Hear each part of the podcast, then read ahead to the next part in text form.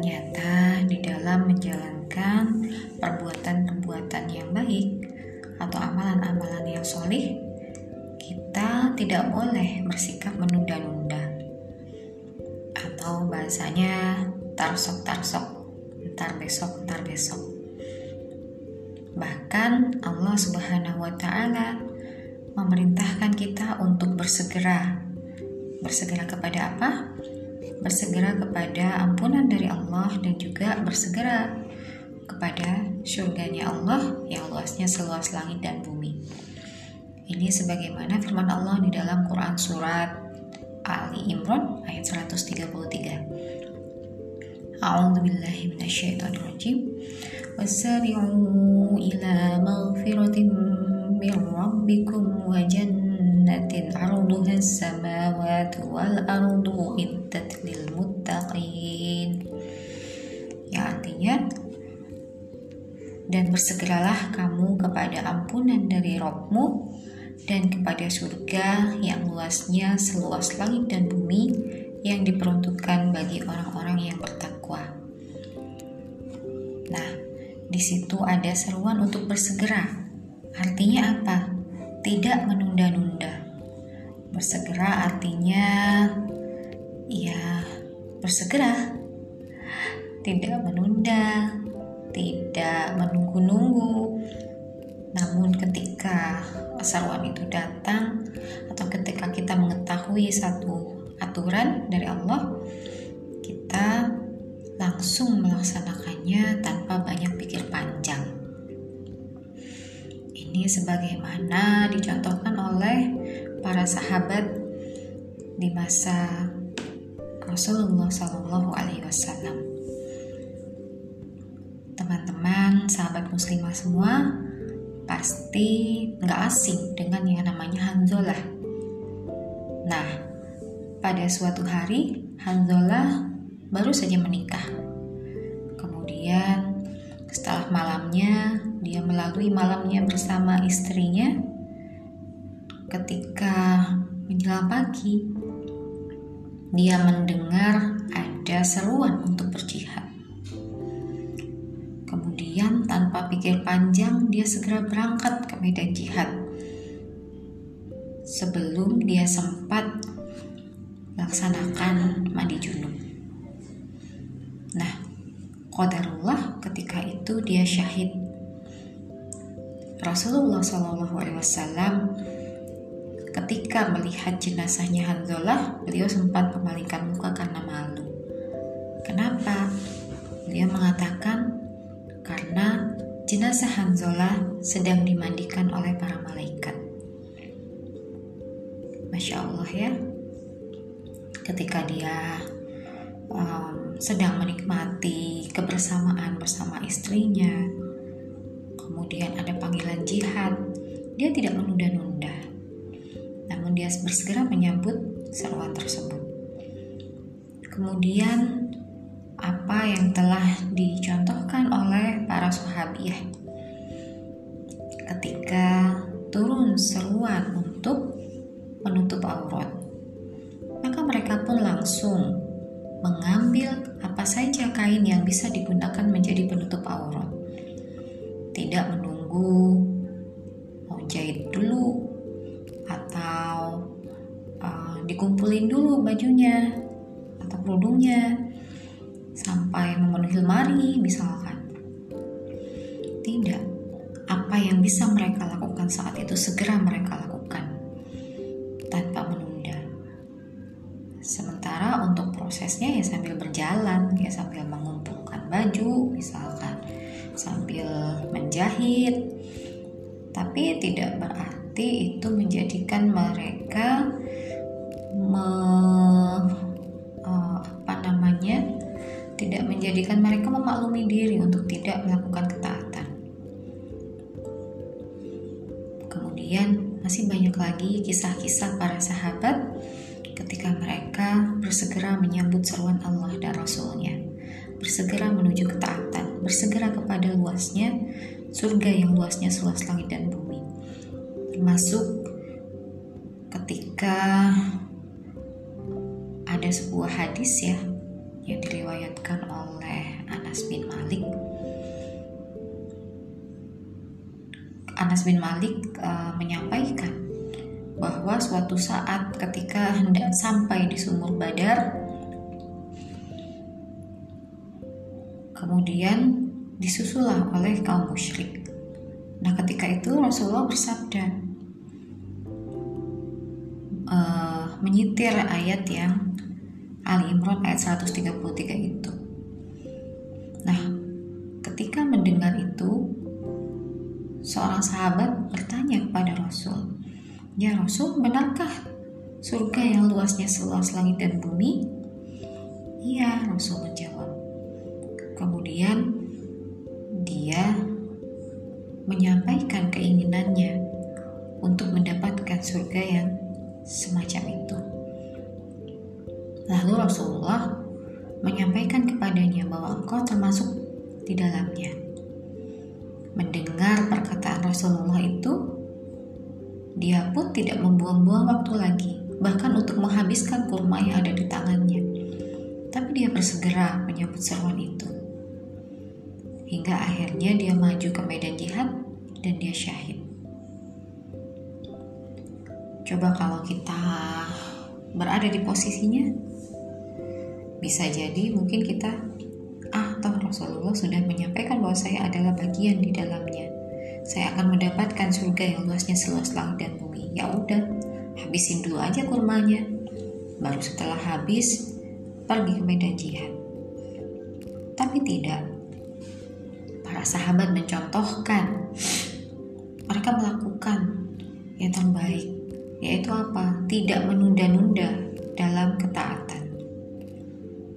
Sahabat muslimah, tentu saja ini menjadi pengingat khususnya bagi diri saya sendiri,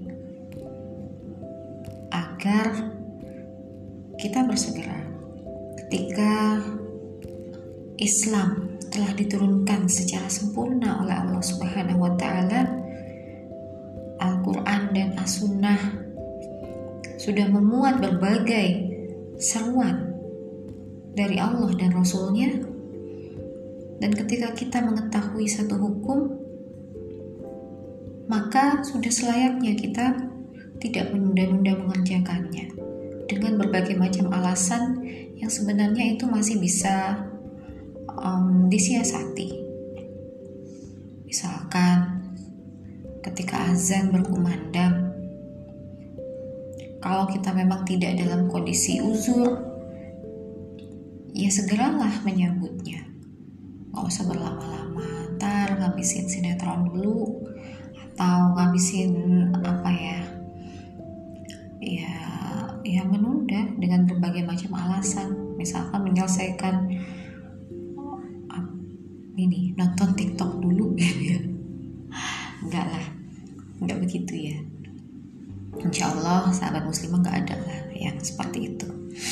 Insya Allah kita sudah semakin um, taat ya, semakin Semakin dia bertambah usianya, semakin tergerak kesadarannya untuk bersegera melaksanakan perintah Allah dan Rasul-Nya, termasuk juga perintah menutup aurat yang seringkali terasa berat bagi kita kaum muslimah.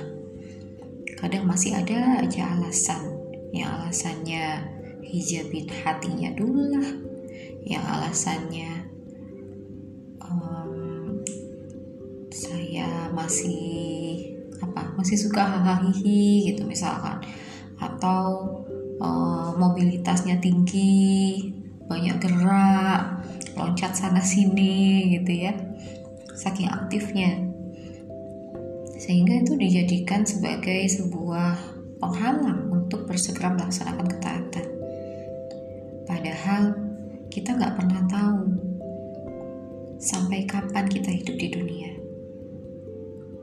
Kita nggak pernah tahu apakah kita masih sempat untuk melaksanakan kewajiban. Mungkin satu menit lagi, lima menit lagi, bertahun-tahun lagi, usia kita kita nggak pernah tahu. Tapi tapi yang pastinya bahwa yang namanya ajal itu adalah sesuatu yang pasti. Ajal itu tidak bisa ditunda-tunda. Ajal itu tidak bisa dihindari. Maka satu-satunya cara terbaik, satu-satunya jalan terbaik bagi kita untuk keselamatan akhirat kita, untuk kebahagiaan akhirat kita adalah bersegeralah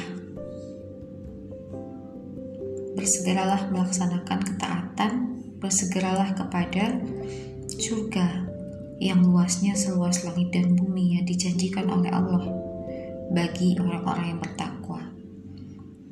Dan semoga kita termasuk salah satu di antara yang mendapat kenikmatan itu. Wallahu a'lam bishawab. Mohon maaf jika ada kesalahan dan kehilafan dari saya. Assalamualaikum warahmatullahi wabarakatuh.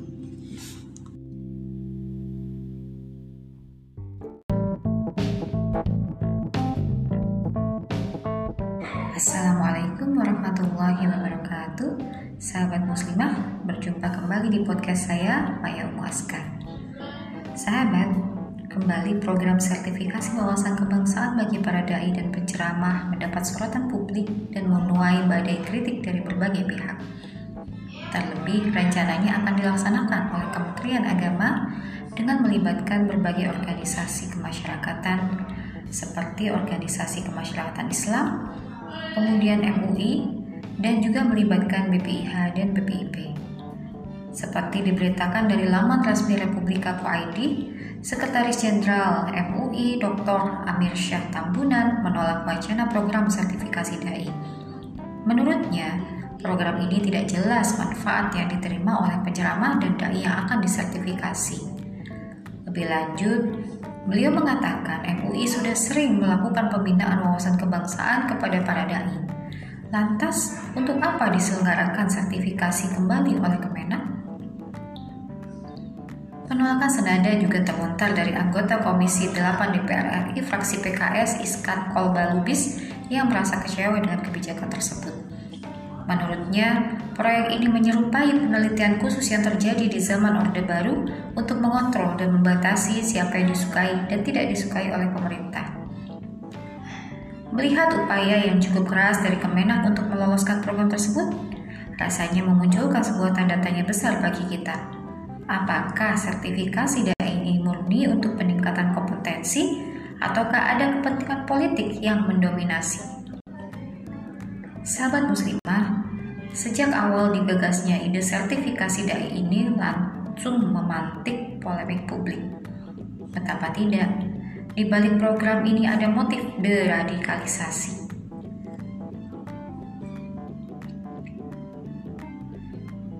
Berbicara war on radikalisme, tidak bisa dilepaskan dari agenda war on terrorism. Proyek ini sengaja digulirkan setelah kegagalan Barat menghadang kebangkitan Islam politik dengan isu terorisme. Hingga detik ini, nomenklatur radikalisme condong kepada istilah politik dibandingkan istilah hukum. Merujuk pendapat peneliti Belanda, Berens Hoth, ia menyatakan bahwa nomenklatur radikalisme yang digunakan pemerintah tidak tepat bila digunakan untuk melabeli orang-orang yang dianggap berseberangan dengan pemerintah. Dari sini semakin jelas bahwa arahan war on radikalisme yang dikehendaki Barat tentunya dilandaskan pada term ideologi yang diembannya, yaitu kapitalisme sekularisme. Di samping itu, Barat sangat memahami betul bahaya yang mengancam eksistensi ideologi kapitalisme sekularisme yang diemban dan ditancapkan di negeri-negeri Islam. Umat Islam pernah memiliki kekuatan politik berupa sistem pemerintahan khilafah Islam yang kuat dan terdepan. Jika khilafah Islam kembali ditegakkan dan menyatukan seluruh umat Islam di dunia, bisa dibayangkan hal ini akan sangat, akan sangat membahayakan peradaban Barat. Oleh karena itu, sertifikasi dai dijadikan sensor guna membendung laju kebangkitan Islam, dan isu war on radikalisme harus terus diteruskan sejalan dengan penguatan moderasi beragama. Akibatnya, program sertifikasi dai terkesan dipaksakan demi sebuah kepentingan politik tertentu dan diskriminatif. Standarisasi D A I versi Kemenak selanjutnya dijadikan pula sebagai alat mengontrol sekaligus membungkam kekritisan para D A I akan karut-marutnya kondisi perpolitikan negeri. Walhasil, program ini akan memandukan produktivitas para D A I untuk mengembangkan potensi, bahkan berujung pada intimidasi para D A I. Nah, hanya dai yang disukai konten ceramahnya yang dinilai adem, menyejukkan, bahkan bisa merupakan materi pesanan akan dibiarkan melenggang. Sementara dai yang tidak disukai dilabeli radikal karena tidak searus dengan pemerintahan akan dihadang. Seharusnya pemerintah menyadari sudah cukup negeri ini dirundung berbagai masalah yang tak berkesudahan. Pandemi belum mendapatkan penanganan optimal, tak selayaknya program sertifikasi menambah deretan permasalahan yang hanya akan memicu kegaduhan, keresahan, sekaligus berpotensi membahayakan, yaitu mengarahkan keterpecahan antar tokoh ulama akibat politik adu domba. Sahabat muslimah, syiar Islam adalah tanggung jawab setiap individu muslim, yaitu kewajiban amar ma'ruf nahi munkar. Mereka diwajibkan menyampaikan seluruh pemahaman agama tanpa memilah-milah. Bisa dibayangkan jika ajaran Islam hanya disampaikan sebagian dan disembunyikan sebagian yang lain. Ini hanya akan meyakinkan umat bahwa Islam bukanlah agama sempurna dan solusi kehidupan. Untuk menyampaikan Islam, tidaklah diperlukan sertifikasi dari siapapun.